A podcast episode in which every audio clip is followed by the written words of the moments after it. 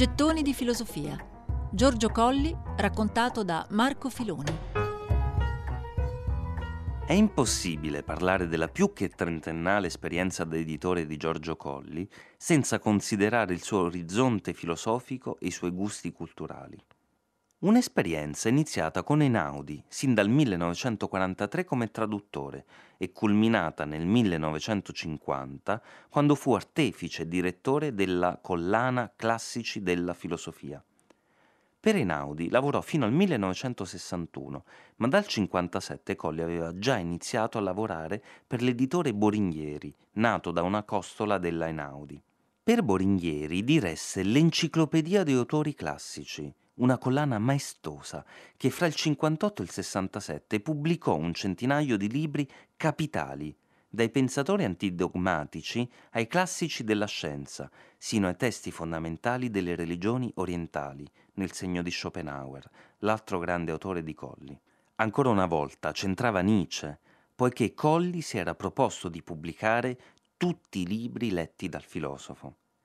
E se è possibile caratterizzare questa collana, lo si deve fare in negativo. Erano infatti rigorosamente esclusi tutti i testi sacri alle culture egemoni dell'epoca, quella marxista, quella cattolica e quella idealista.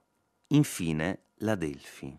Questa nuova casa editrice era stata fondata nel 1962 da Luciano Foà, che aveva lasciato l'Einaudi, con il contributo di Roberto Olivetti e Alberto Zevi. E l'azione culturale intorno alla quale si costruisce sarà proprio l'edizione critica delle opere di Nietzsche. Questa edizione era stata rifiutata da Einaudi per via delle forti resistenze di alcuni consiglieri dell'editore torinese. Per tutti il giudizio Delio Cantimori, per il quale non si poteva mettere sullo stesso scaffale Gramsci e Nietzsche.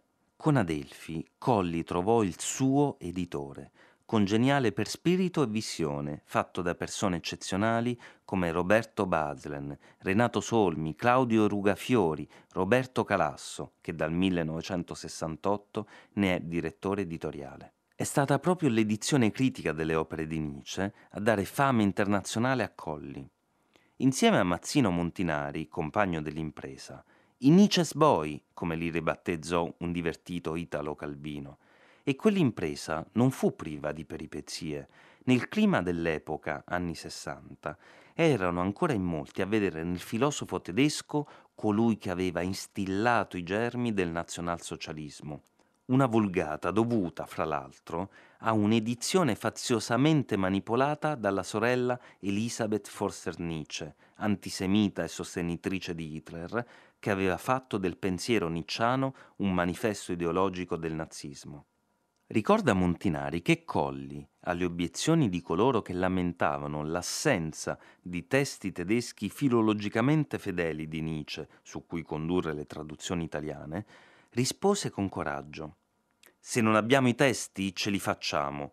Vuol dire che faremo noi l'edizione tedesca». Tutto ciò avveniva nella primavera del 1961. Colli non si limiterà ad assicurare l'edizione di Nietzsche.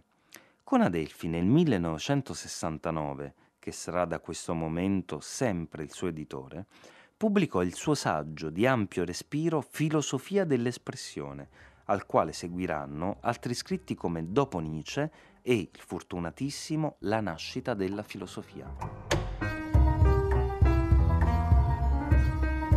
Gettoni di filosofia. Giorgio Colli, raccontato da Marco Filoni.